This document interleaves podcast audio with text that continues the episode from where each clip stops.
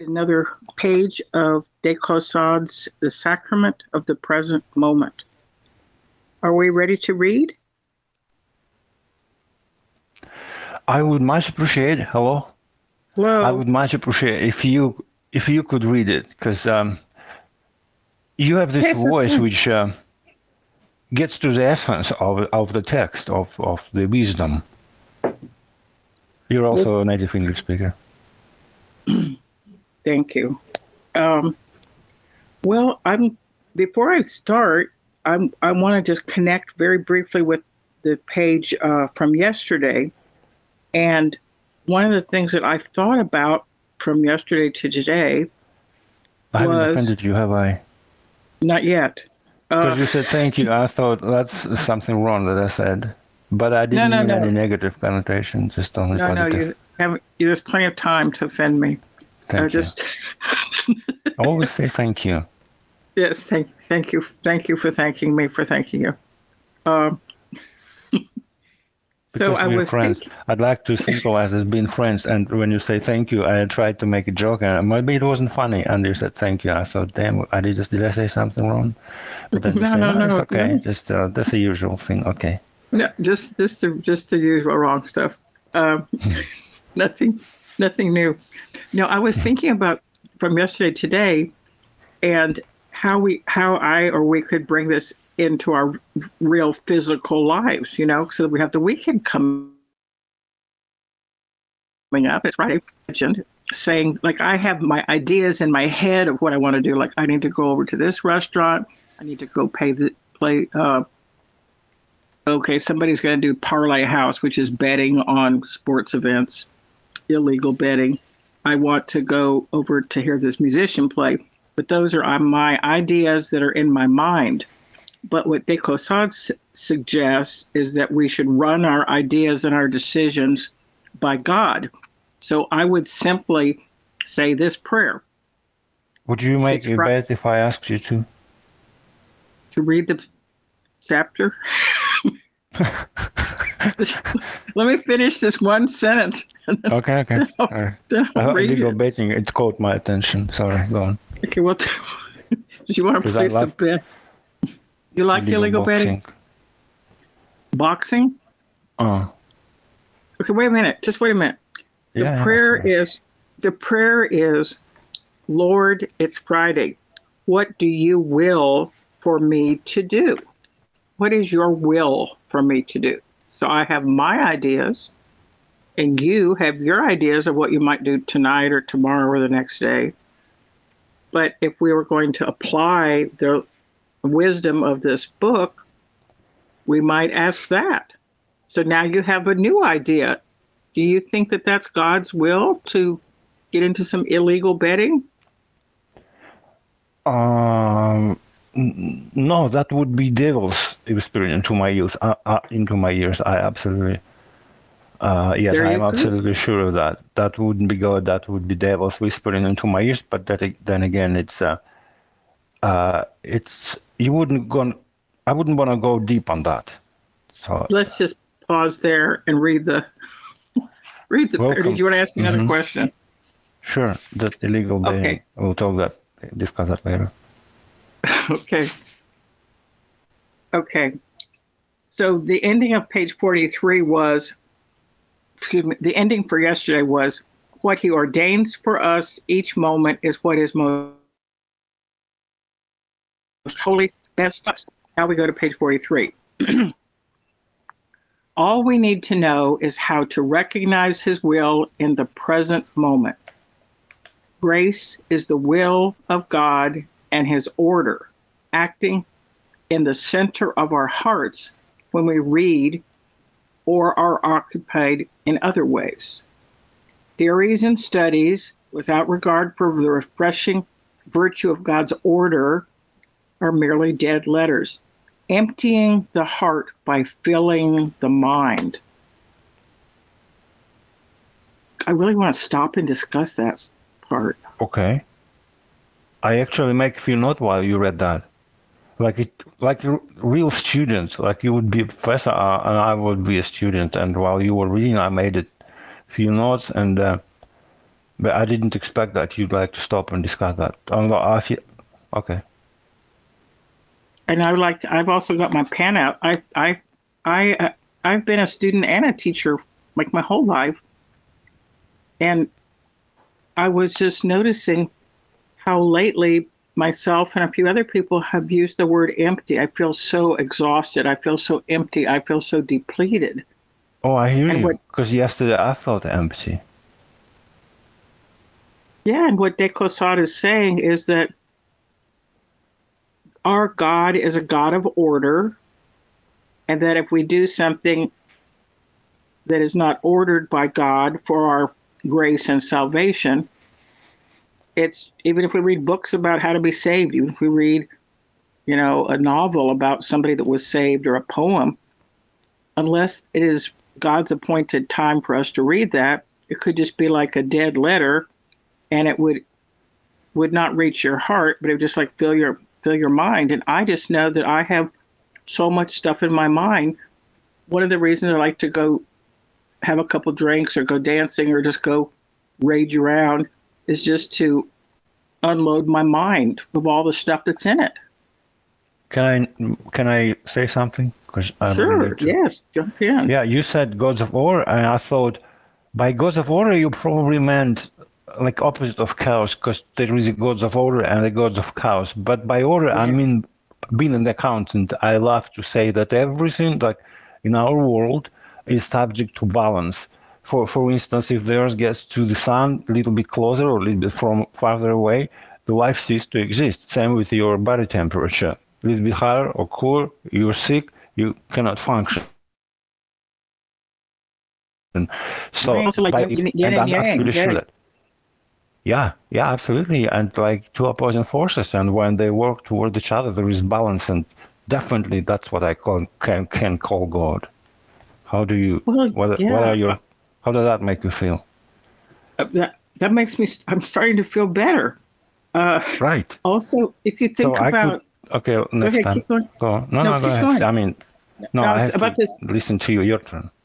Okay, so the Tao, T A O, the Tao, Tao Te Ching, Taoism, the symbol is the yin and the yang, but it's not either or, it's both. So they're swirling around together. And even if you look at the world of fashion, an and- androgynous look has been popular for a while. Like, it's not very masculine, it's not very feminine. You know, there could be a guy that would wear a a pale blue shirt or a pale lavender shirt or maybe a, a pocket kerchief that has like a little purple and pink pattern on it or like linen pants like it's not strictly male it's not strictly female like a lot of women wear um, like jackets or they'll wear loose pants so i'm just thinking of androgynous dressing is also kind of part of uh, some kind of balance, you know? And like and also I don't know if they have this where you live, but when when men grow their hair a little bit long and pull it up on the back of their head and make a knot, it's called a man bun, B U N. That Mhm. look is like everywhere. Like like it used to be a style that women where they would pull their hair up kind of loosely and kind of tie it into like maybe a ponytail or wrap the ponytail around there to be like a bun. But now, a very, very popular look in the fashion magazines and like all over Dallas is the man bun. Are, are, have you ever? Interesting. uh, Do they have any man buns? And In Russia? In no, Russia? no. But but that's. Uh, I think that's uh, maybe it's not. Uh, maybe the time hasn't come yet. Maybe we will have. Uh, we'll start wearing bums. Well, Right? you know, if you, if you think about the whole idea of chaos, a very um, manicured fingernails, manicured hair, a very clean look is very ordered. But let's say you go out into the woods for a camping trip for three or four days, you know, and you, your fingernails are not so clean, and you're digging around the garden, and you sit by the fire and smoke a cigarette, and when you come back to the city, like a lot of a lot of guys and girls go on like camping camping trips and go bicycling and hiking. So when they come back to their city life, they're a little bit dirty, a little bit wild. How does that make you feel? I I remember that when pandemic happened, everyone was chasing after the toilet paper. Uh, pardon my French. And and and I thought, what the? I mean, what what the what? Um, how would I say that? Because I I'm not going to swear on air, but uh, I thought, what's about the toilet paper? Why? Apparently, I thought that apparently, because when I was in the army, I, have been uh, around.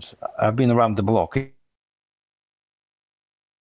yeah, and the toilet yeah. wasn't like, but anyway, I, I, concluded that that somehow helps you to preserve your human dignity because if you have this toilet paper and stuff like for the human elementary hygiene, yeah, yeah, uh, yeah, you preserve the human dignity, and when you somehow found find yourself in the forest or in, in the desert, however far away from civilization, that helps you to stay human because otherwise speaking of Charles Darwin theory of evolution, that's what confuses me, because human become animal like uh, monkey. I yeah, don't we know, came, chimpanzee. Yeah, we came from a we came from a yeah yeah, and also like naturally. I, I, and then the, the reverse process is uh, like painful and harmful. The the, the monkey the, cannot become human. Uh, uh, well, not, my point like, of view. You know, if we go to the zoo and we're walking around eating an ice cream or something, like that afternoon, the monkey's not going to become a human. But in the course of evolution, um, you know, happen. Um, also, back to toilet paper. I know that in Dallas, uh, baby diapers, toilet paper, and the liquor store. People wanted to be supplied with cases and cases and cases of beer, vodka, whiskey. Uh, I mean, th- these, you know, if you just suppose you're the, going to the grocery things wouldn't help you to stay human. Beer, but which vodka, yeah, absolutely, absolutely, spirits they would have um, somehow make you feel that uh, everything is in order, but that that would be a fake feeling, right? Yeah, that's true. And also, there was a lot of divorces and breakups and and separations that happen with relationships, especially, you know, if you are not leaving your apartment and you, you're working from home and you you're drinking, and you know your wife's not even putting her makeup on, and you're wearing the same T-shirt that you wore the other, you know, the day before because you don't have to get dressed up to go to the office. It's very interesting during the pandemic the different stories I heard from real people, not on not online, just real people about like someone was going crazy because they said they just they were so upset because they couldn't go see their barber and they just, felt like fine if they couldn't go to the barber shop or get their nails done or not. Someone else was telling me that their husband was making them furious by wearing the same yellow T-shirt that he had worn the day before. Mm-hmm because demons are everywhere. Trust me. That's why we have to pray daily, even if you're an atheist. Yes. I, yeah, go ahead. No, I have a note which, uh, when you read the first paragraph, when you said, let's discuss this, and then I, would like to go back to it. And uh, the, the line you said, the theories and studies empty your heart, that somehow spoke to me. Because the more I learn, the less I know. Right. Yeah, exactly. The more I learn, the less I know. Yes. But then and again, think, that doesn't mean I have stopped to learn. No, I mean, learning is good. Uh, you know, I don't think De Caussade is saying that learning is bad. I'm saying, for example, well, let me finish this phone call. I'm going to turn on the television. Maybe I'm going to go check my mailbox, or maybe I'm going to go up to the grocery store. We're going to do things in the physical world but, you know, maybe you're feeling like, well, maybe tonight instead of watching TV, I'll just sit with my my notes and just kind of like just look at my notes for a few minutes, like uh, trying to figure out what is God's will for Friday night. It's Friday, isn't it? Yeah, we're still on it Friday. Is. It is. yeah, and and I know, you know, I know that. Um, you know, I've read a lot, and another thing that's puzzling to me is like we've talked about Alan Watts before, and we've talked about Carl Jung and about Freud and about Tolstoy and Dostoevsky. Even though we've read some of these classics and we have some of our favorite passages or ideas, you know, you come back to them three, four years later and you think like, well, I wonder why I didn't read that part, or I wonder why I didn't understand that, or you told me you you picked up a book and you thought you should read it, back into your library, and you came across it two years later. It's like maybe it was like Mark Twain or Hemingway or something. You go like, you were just like so surprised at how it was really speaking to you in that moment. Yeah. Well, maybe it's God's will that you didn't recognize it first. By the way, the paragraph you uh, read, uh, it had a, it had a line. I don't have it in front of me, but I remember the words "recognize His will," and I thought, how to how to how to know what is God's will and what is not. Yeah. Well, is there any simple way of how to know God's will? What do you think? Okay, well, the process is called discernment. And the classic text on discernment is St. Ignatius of Loyola that on the discernment of spirits and also St. John of the Cross. So the basic idea of discernment or deciding is this thing, person, book, activity, is it coming from God? If it's is it coming from the world or is it coming from the devil? So if it's coming from from God, this person or book or idea, if something is coming from God, there will be it will be orderly, it will have some peace about around it. If it's coming from the devil, then you'll be like overly excited or like you you you're feeling really wound up or you feel like gosh i need to go like to this parlay house and make some money. Oh let me you know buy this on the way. Or like wow look at that girl. Like uh, when stuff comes from the devil it's always animated and like overly charged and kind of chaotic. So you ask is something come from god the world or the devil?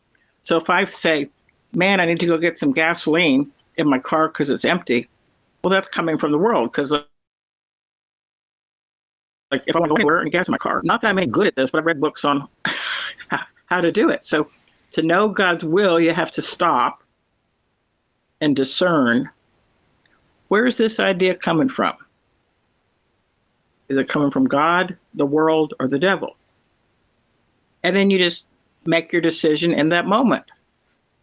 And then you go another 15 minutes and you think like, I think I'm going to go eat ice cream. You get up from your chair, you go to the kitchen, and you think, is this coming from God, the world, or the devil? You think, I like ice cream. It's just a worldly pleasure. Now, you don't want to go overboard with every single moment, like, it's time to go to sleep. Is this coming from God, the world, or the devil? Or like you're going to take a shower? Is this coming from yeah. God, the world, or the devil? Absolutely. If if you are unsure of what is coming from, maybe you you call your friend, or anyway, you can find advice. So seek counsel from the person you consider to be good. Yeah, and if it's a if it's a reliable friend, like you know, if somebody invited me over to a swimming pool party and there's gonna be like tons of liquor there, and it's like you know 110 degrees and everybody's already drunk, and they say like, we're cooking out steaks well, the attraction of going to eat a steak is nice, but do I really want to be around a whole bunch of strangers and everybody's already been drinking and they're in the sun and somebody dropped a glass bottle and I'm going to step on a gl- piece of glass just to eat a steak? No, I'm not going. Would you go? I honestly wouldn't know. It's a swimming pool party. A whole bunch of people are there. There's lots of drinks. It's warm the swimming pool will be fun to jump into. Honestly, wouldn't know. Or well, I think you want. Yeah, I mean, I just know I want to say something like, "When doubt, don't go out." Like I've also heard that from a spiritual director. It's always better to err on the side of less rather than on the side of more. Yeah.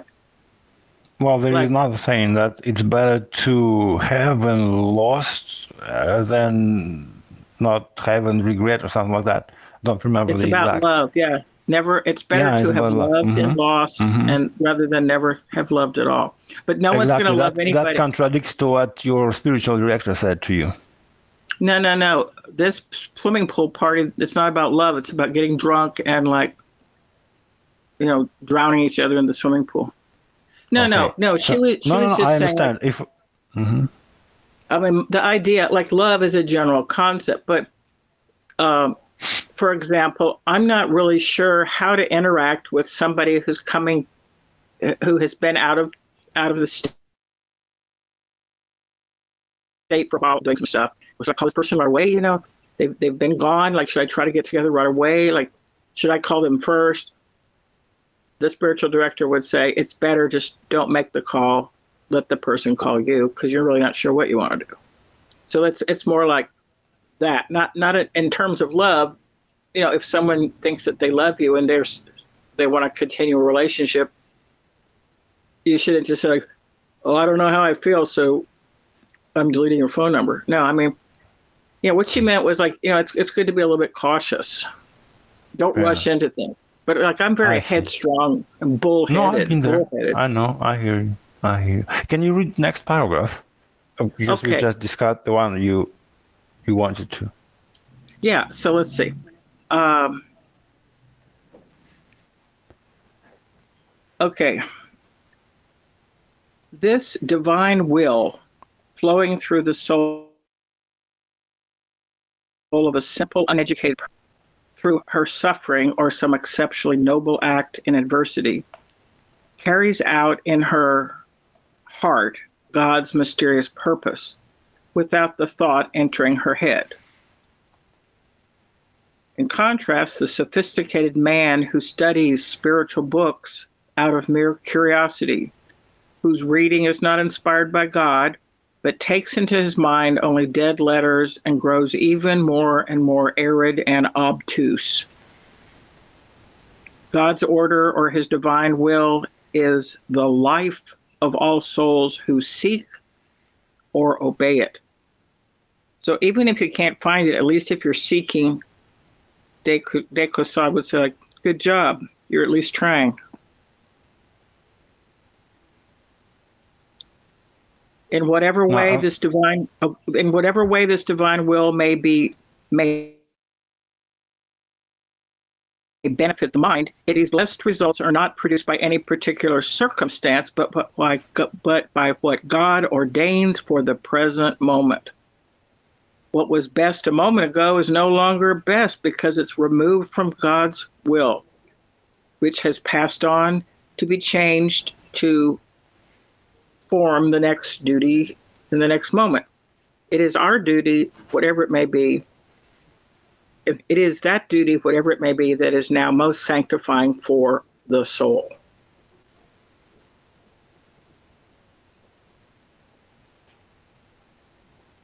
I'm thinking if um, I qualify for a sophisticated man who studies spiritual books out of mere curiosity, because I found some, I find some of the books very interesting, but I'm not sure if I read them out of curiosity or, or my reading is inspired by God. Yeah, no, I was gonna say that, but I thought like you said. I'm not the same way. I'm I'm a sophisticated woman who's like really curious about a lot of things, and sometimes it's okay to read a book because you're curious, but like if you're not getting anything out of it, why keep doing it?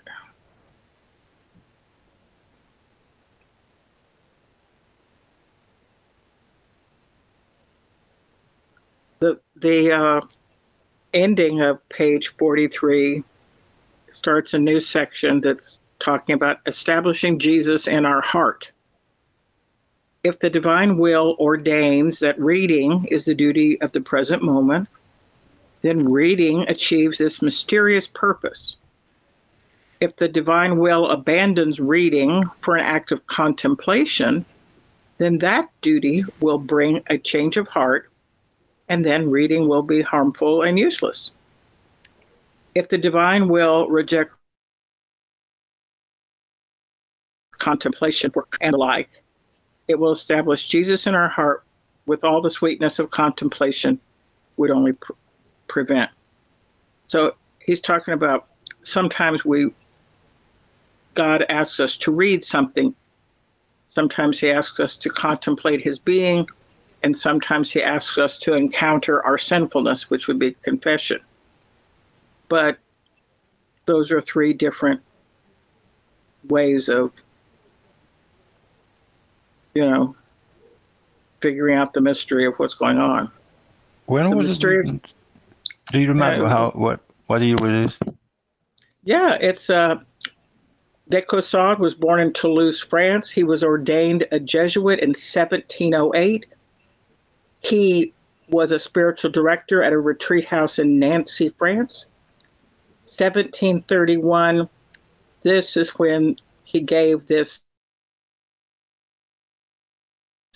the notes for translation I'm reading is from his notes, 1731. 18th century. That's the age of reason. 18th century is the age of the Enlightenment. Locke, John Locke, you know, Diderot. You know, Diderot uh, created the first encyclopedia. John Locke was the you know, precursor of the American, really the French Revolution. So, in the age of enlightenment, which held reason up as the highest good, that our mind was going to show us the way, De Caussade is saying, nothing wrong with reason, but let's let's um, let's see what God wants us to do. Yeah, it's amazing to me. This was written in. He didn't write it as a book. He wrote what he believed was a retreat for some nuns that had come on retreat. So he wrote this specifically, these notes. So I suppose it was, you know, I don't know, maybe it was like a ten day retreat, and every day he would like get together his lecture, like just like I'm reading. I mean, his little sermon, he would be reading. I mean, he'd be like preaching or whatever. Yeah, 1731. That's that's 18th century. You also sent me the scan of page 44. Would you like to go over it? Yeah, I just want to finish this. Uh, it's just uh, establishing Jesus in our heart. The mysterious, mysterious growth of Jesus in our heart is the accomplishment of God's purpose, the fruit of His grace. Now we flip to the next page, and divine will. So now we've got the image of fruit. This fruit has been pointed out, forms, grows, and ripens in the succession of our duties to the present, which we are continually being replenished by God, so that by obeying them is always the best we can do. We must not offer resistance, but abandon ourselves to his divine will in perfect trust. So that's where the title of the book came from. The the translation I have is called The Sacrament of the Present Moment. Another translation I have is called The Abandonment to God's Will. The divine will is infinitely wise, powerful, benevolent towards souls who totally and unreservedly put their trust in it and who love and seek it and who believe with an unshakable faith and confidence that what the divine will ordains each moment is best, who look no further afield for vain comparisons with any material benefit benefits God's order may bring. So we can just, you know, end end it with that paragraph. I, I like the worst one. We must offer no Something trust, that's not what like- we do as humans. We offer. hmm Yeah, yeah, Yeah, yeah. well- Eh, like Oh, offering no oh. resistance is like if a mother tells a little boy, "Okay, here's your medicine. You know, you have a bad cough. Here's your medicine." The little child doesn't like read the medicine bottle, doesn't like challenge the credentials of the doctor. A little eight-year-old boy just trusts his mom and takes his medicine. He's going to get better. Or you know, if someone says, "Oh, you shouldn't do that," like it's gonna, it's going to hurt you. Don't you know? Don't ride your bicycle on that rocky road you know, the little boy might ride the bicycle, he might not, but basically he trusts his dad and he doesn't ride the bicycle. So offering no resistance goes along with the word trust. If we believe that God's will is good, then we should probably trust that he, he knows what he's doing. right? Right? Because we sure, I sure don't know. These apps. So it sounds like the. Like, It's Doesn't it? clicking off. It's what? Say that last sentence again. It kind of clicked off. Oh no, I said that this episode sounds like a sermon. Yes, and and I was explaining to you that uh, he actually gave these. We're reading it as a book, so I'm sitting in my chair reading it out loud, and I've got my pencil, and you're sitting in a chair taking a few notes, as if I'm like a, maybe a teacher and you're like a student. But De Caussade was giving thoughts about how to live a holy life and to find more peace and joy in your life because these women that had come on the retreat but he was he was the retreat master and many different people came. Individuals priests married couples you know uh teachers. So um, a retreat that he gave on what he probably figured out god wanted these people to maybe hear I, So he didn't sit down with us. Yeah, me too. As I'm reading this, I keep thinking like, like they say, "Holy cow!" or "Holy moly!" Like, wow! Like, could it be this easy? Could it be this difficult? Like, it's both easy and difficult because really, I want to do this, but there's part of me that's like, "Nah, I don't want to do this."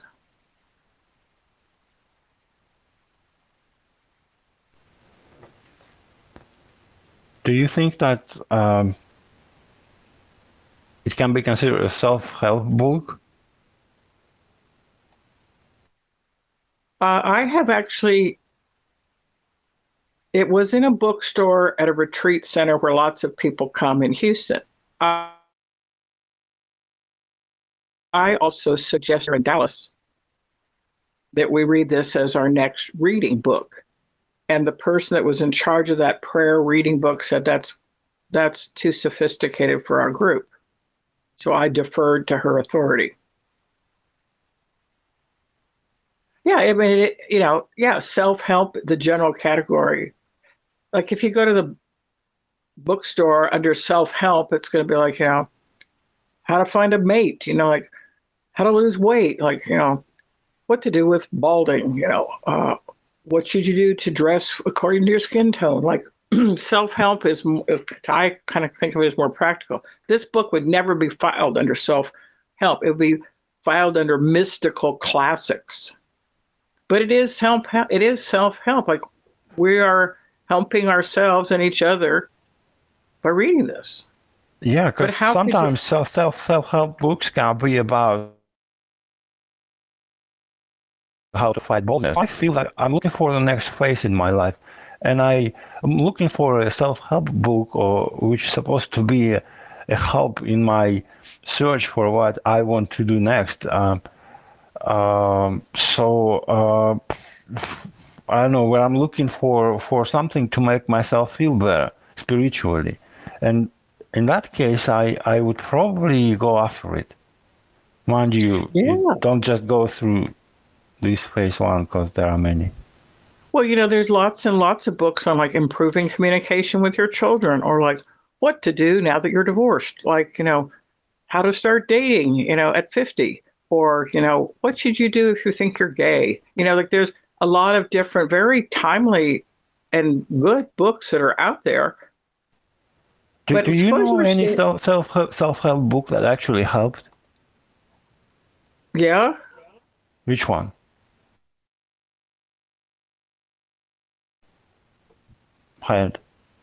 Yeah, okay. Well, what have I found helpful? I have found some of the books by Thich Nhat Hanh helpful. I've found some of the writings of Alan Watts helpful. I've found some of the writings of Carl Jung helpful. I find the archetypes in the Greek myths helpful, but I usually talk about those with the person. So I would go in and talk to Father Don, or I would go in and talk with a friend who's also reading these things. So what's what's amazing to me is that I've read this book before and like how did I forget the wisdom that was in it? That's what I'm worried about. Like how do I forget like I mean you've read Alan Watts like Yeah, but I feel stupid next to you because I, I didn't understand a lot from them, but it cheered me up enormously. The, the, the self that actually helped was something like the art of seduction or stuff. But I was young and I, I, I was, you know. But now, no, now I wouldn't even just get close to it. Um, No, Because the thing is, like, is that you know what I like about what I just read w- was that De Caussade says those who are both doing God's will and those who are seeking to do His will. So that gives me hope because I don't understand it all and I don't understand what I'm doing, but I desire to to be more holy. I desire to be more peaceful. I desire to be a better mom. I desire to be a better friend. Like the desire is there. And I think God honors the desires of our heart. Someone, someone, some wise person told me that, like, you know, you know, I mean, like the fact that you are desiring to lead a more meaningful or more peaceful or more moneyed or whatever it is you want in this next phase of your life.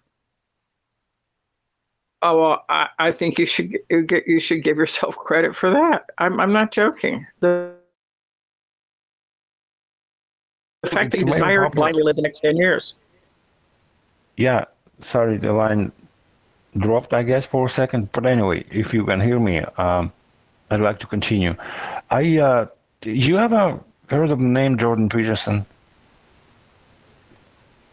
Is he like a friend of uh, Elon no, he's Musk? Canadian. Yes. But go ahead, tell us about tell us about it. No, apparently he has this book that everyone appreciates. It's called 12 Rules for Life. 12 Rules for Life by Jordan Peterson. I tried to read it uh, like 10 times. I haven't gotten further than the rule 3, I guess. I don't remember what the first two are. Uh, and what I'm trying to say is that probably it's very individual. It's like you said in the beginning of our conversation, like you buy one book and then it's just put it on the shelf for the next 10 years and then you open it when you're 50 and think, silly me, why didn't I just read it when I was at school? It's like, I think this, that that that the twelve rules for life. Another Mm-hmm. aspect, another way to use discernment is is this is like a real core thing. You judge a tree by its fruits. So, for example, you're reading the twelve rules of life. You're reading it. You're reading it. It's producing no fruit. You keep putting it down. You keep putting it down. So, that method of discernment, you are you are wisely putting it down that's not for you right now. Also, remember there was the Seven Habits of Highly Successful People by Covey. I was teaching at a Catholic school when that came out, and the assistant principal, who was married to a lawyer, you know, anything that has to do with lawyers, kind of buzzword for me, but she went ahead and bought all these copies of the seven the habits of seven habits of highly successful people. And we were all supposed to read it and then we were in small group discussions. Then i was like furious. You know why? I was furious because they deducted from our paycheck you know $10 for this book. I didn't want to read the seven habits of highly successful people. So back to your comment about well have i heard of jordan peterson? Maybe that's just not for you right now. Like maybe this book sacrament of the present moment is for you right now or maybe uh, a short story by hemingway yeah, I Like, like that short story we read, The Cat in the Rain. Somehow it spoke to me. yes and so there was some fruit in that reading you gave you something to think Mhm. about you you felt maybe like you were the cat or maybe you were the man or maybe you were the woman like i noticed that when we read it well sometimes i felt like the cat like like it's always like raining i'm just like, trying to get you out. associated? No, no, no. Pause a second. You associated yourself with the cat in your story? Because that would have never happened to me. I thought if it was me, I would have said it myself with George or whoever, however the name of the husband was. yeah But the cat, I thought you'd be associating yourself with the woman. Uh, Well, I did, but I'm saying I also the woman, the woman connects with the cat to explore something about herself. So the cat is Maybe. like, I mean, I mean, I, I just know that she's standing there and then she sort of feels vulnerable. She doesn't like her hair so short. He's not really paying much attention. You know, she just wants to be at her own little home and have her table and her china and silverware and to be at home and they're on some like big adventure and she just kind of feels a little bit displaced, kind of like this cat who's just like wants to get into some shelter. So I felt kind of like I mean I feel like a cat a lot. Because cats are nocturnal. But you feel like a man. That's good. That's good. Let's why, go why is that. it? Why is that that there is stigma against women who have lots of cats? Well, there's a couple different things. Like uh, I read a little article once that said, "Are you a witch? Do you have a cat? Do you grow herbs? Do you do prayers and incantations? Do you have a cape? Do you have a wand? Do you have a, like all these things? do you like you have a black pointed hat? Like hmm. I suddenly realized I was a witch. No, no. But but I'm saying that, or like in Spanish, curandera is is like a a magic person. So, you know, when you say what was the original? What's the exact wording of your question?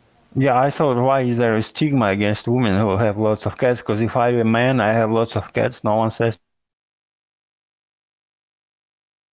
me. The seductress, uh, like that.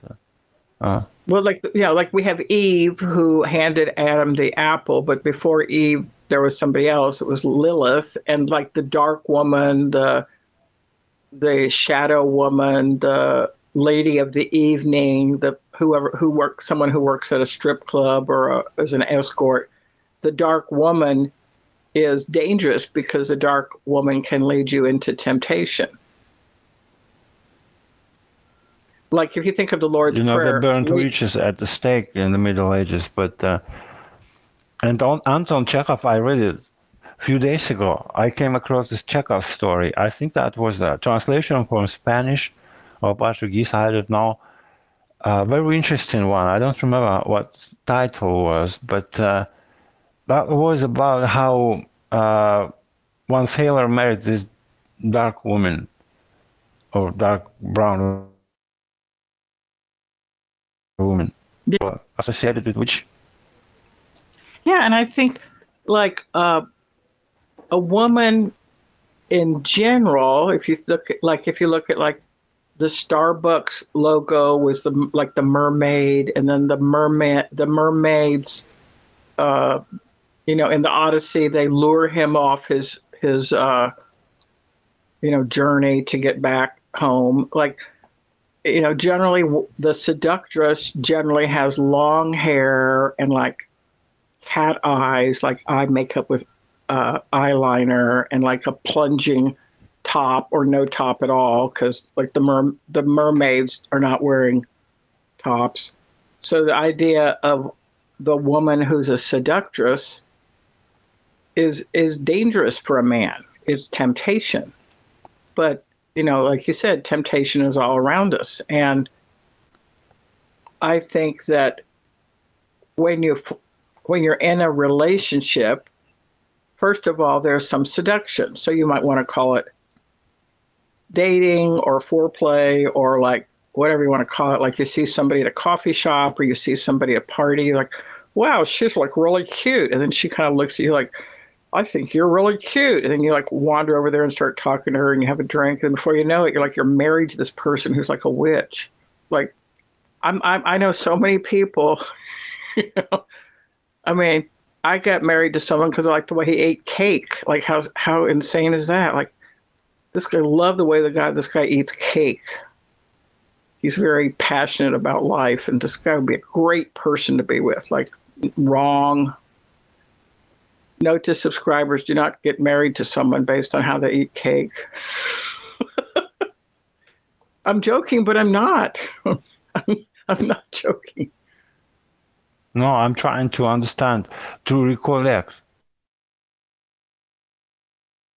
Is that recollect the essence of the Chekhov story about that young woman whose life falls into the hands of two very misguided men. First was your husband, and the second was some kind of a uh, priest uh, in Barcelona, if I'm not mistaken, uh, who was like the.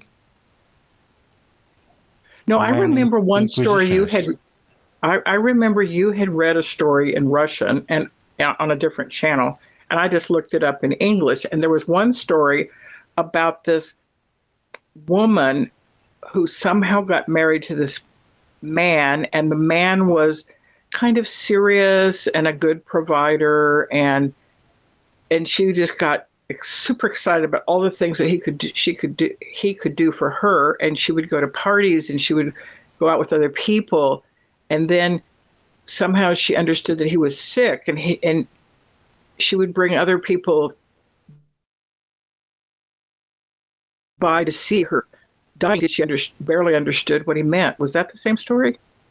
No, I guess the the one I um, I'm trying to rem- recall now was uh, about some kind of fable. I'm not sure if it was original in Spanish or not, but uh, about the fate of a woman who had the misfortune to cross uh, some monk in Barcelona in, in the Middle Ages, in bygone days.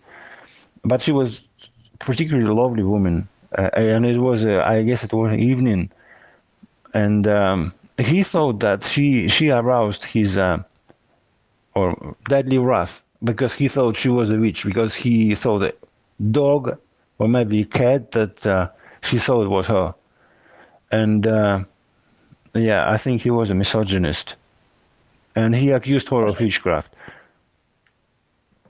How did that Well- make you feel? Because uh, Well, Spanish you know. Inquisition and stuff. What kind of think about that. I don't know why, but he, he wrote that in his. But see, he accuses her of witchcraft. It's like his fault that she that it's her fault that he's aroused. So that's called reaction formation. He doesn't accept that he's participating in this situation, and so he says it's all her fault. So that's called reaction formation. You blame the other person. Like My grandma. She's such a witch. She's such a bitch. This is why I have to go out and like find somebody else. Like I have to go out to the bar. Like this person's making me crazy. I'm gonna go find another person. Like I'm. I mean, I, you know, if somebody makes me mad, I just. But if you if you think about this from De Caussade, if I'm acting out of anger, is that like anger is a natural emotion, but the action on it, going out like hours and hours and hours just randomly drinking with different people and just being stupid that's probably not No, That's probably no, not- but let me explain to you my point again. Uh, the the point me. of this story, the punchline, uh, uh, I'm trying my best. So, uh, anyway, I'll do try my best. So I think that uh, the monk who thought she was a witch uh, called upon his her husband and told him that he must bring her up for inquisition. And husband said or thought, "No way, I'm giving them my my wife." So he hidden her Yeah. on some kind of a ship.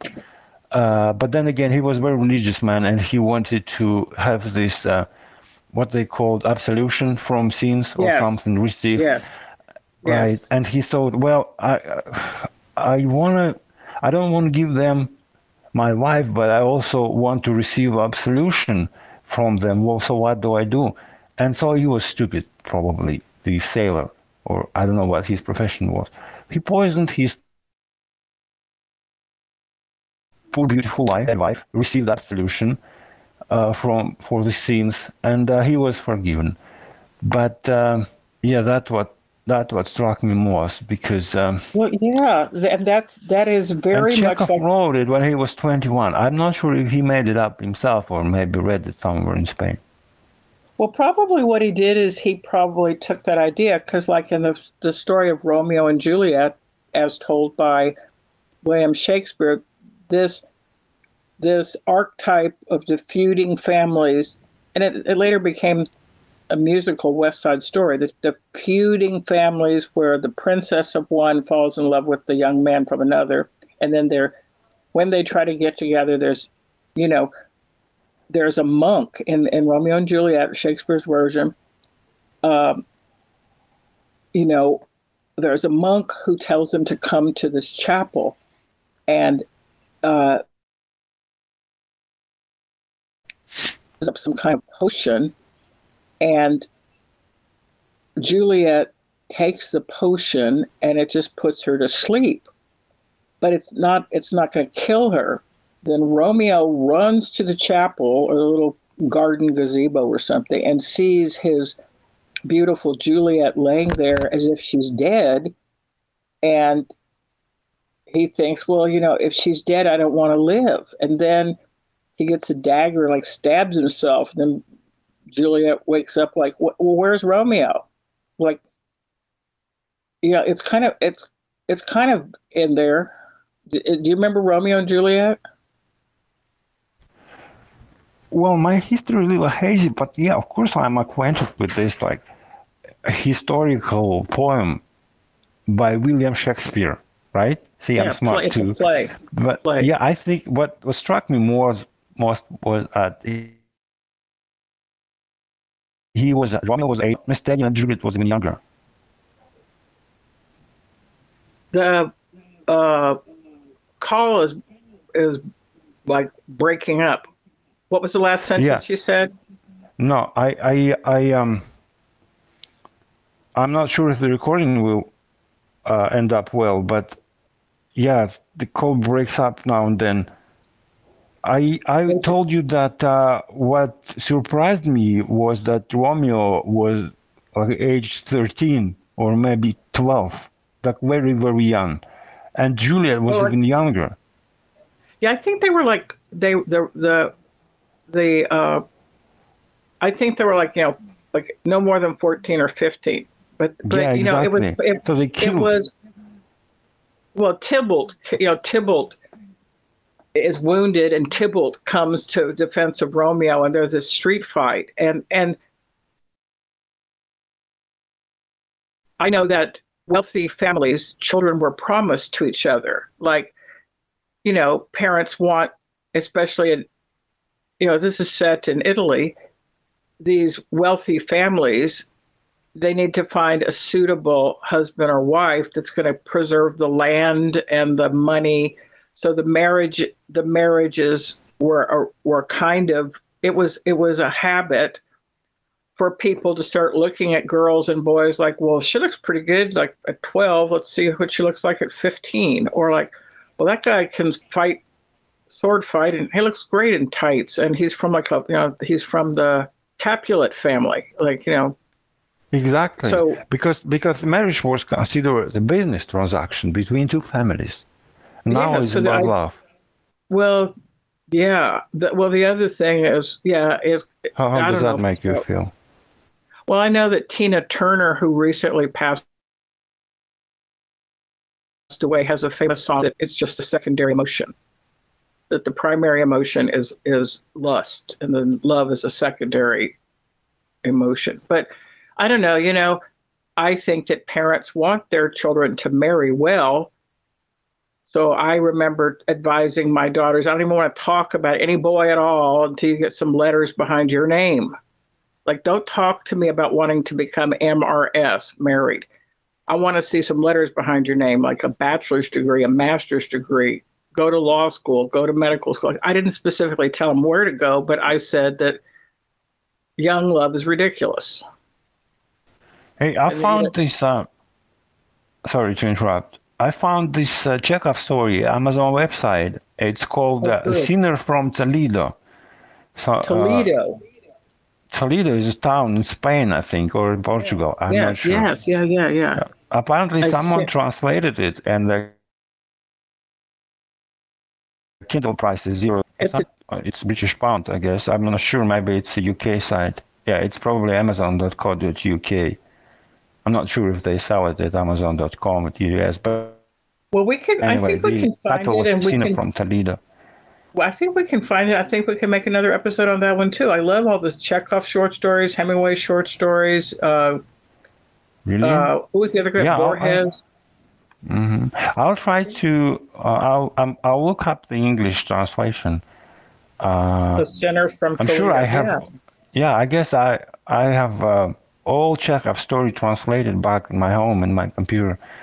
Uh, I'm sure this one should be there too.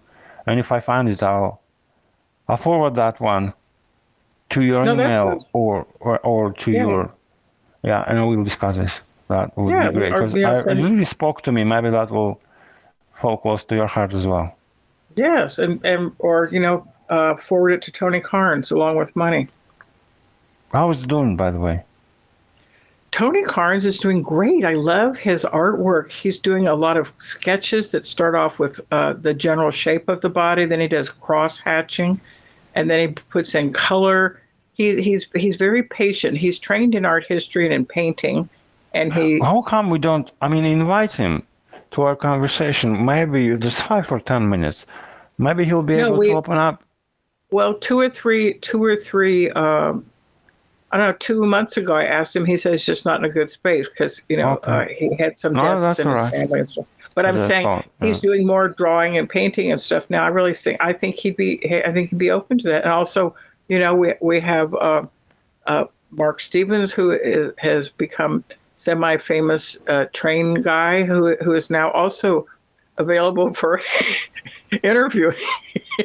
he has announced. So, no, yeah, I, th- I think people are like, like their creativity comes and goes. Like, like sometimes I love writing poems and like, and I, I'm writing a lot. Or like you said, you tinker around with music every now and then. You you're kind of working on a couple little songs. Or yeah, I, I just think that creativity is part of part of.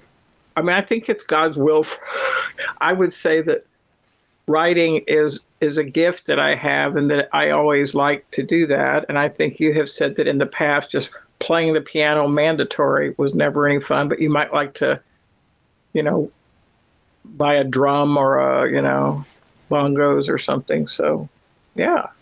Yeah, well, I'm gonna. Yeah. I will talk to Mr. Carnes and see what see what he says. That I think that'd be a great idea.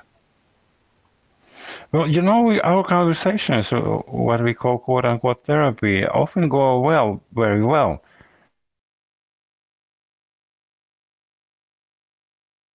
But somehow I'm Well, feeling upset therapy. after therapy. Has that ever happened to you? You become what? Upset for no Oh, yeah. reason.